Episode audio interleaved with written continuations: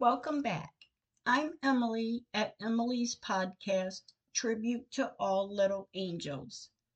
Part 3, Episode 3 of Questions and Answers. Number 1. I listened to the podcast and heard you say you have not checked the DNA on the ashes of what could be or could not be your granddaughter. Did you check the DNA on the blanket? Answer. I wish we could have, but the blanket was so conveniently washed. Sad but true. So, no, we couldn't. Number two, they gave an admission of the headstones were moved by handing over a map of the area, and they say they had a surveyor survey the area and it resulted in red boxes drawn in the grass of where the headstones belonged to be further away from where the headstones should have been. Why wasn't that enough to get something done? Answer. I wish it could have been enough, but when I didn't agree to the location of the red boxes, it went back to ignoring and stalling we had a meeting in May of 2019 to petition the court to dig the headstone up. In September, they started work on the drains in the cemetery on the west side. In October, we went to court. The petition was granted. They set in a small drain east of Megan, the south tree. November, they set in a new headstone west of Megan and the south tree. November they dug.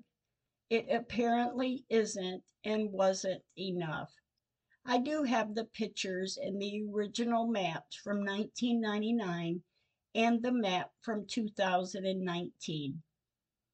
Number three, the dark lines you found after the digging up of the headstone. Do you know when the dark lines appeared? Answer. As I viewed the pictures taken daily at this time, there were no lines in July of 2019, no lines in October, but four days before we were to dig the headstone up, November 22nd, 2019, there are lines. The line stayed there until early March of 2020. It shows in pictures.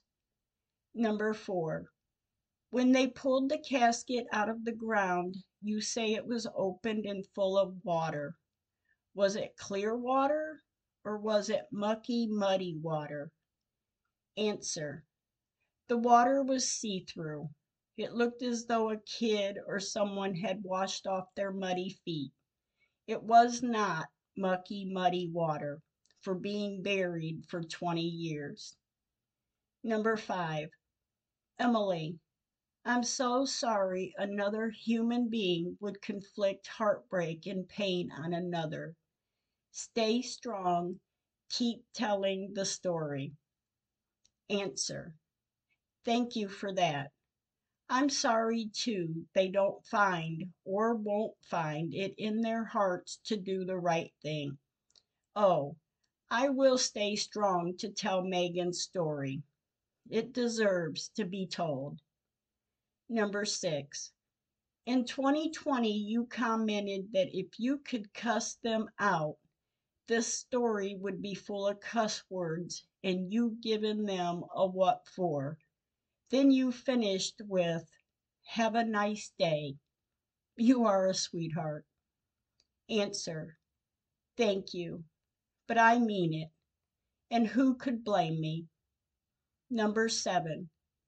Do you have a picture of the two trees, the north tree and the south tree, in the same picture?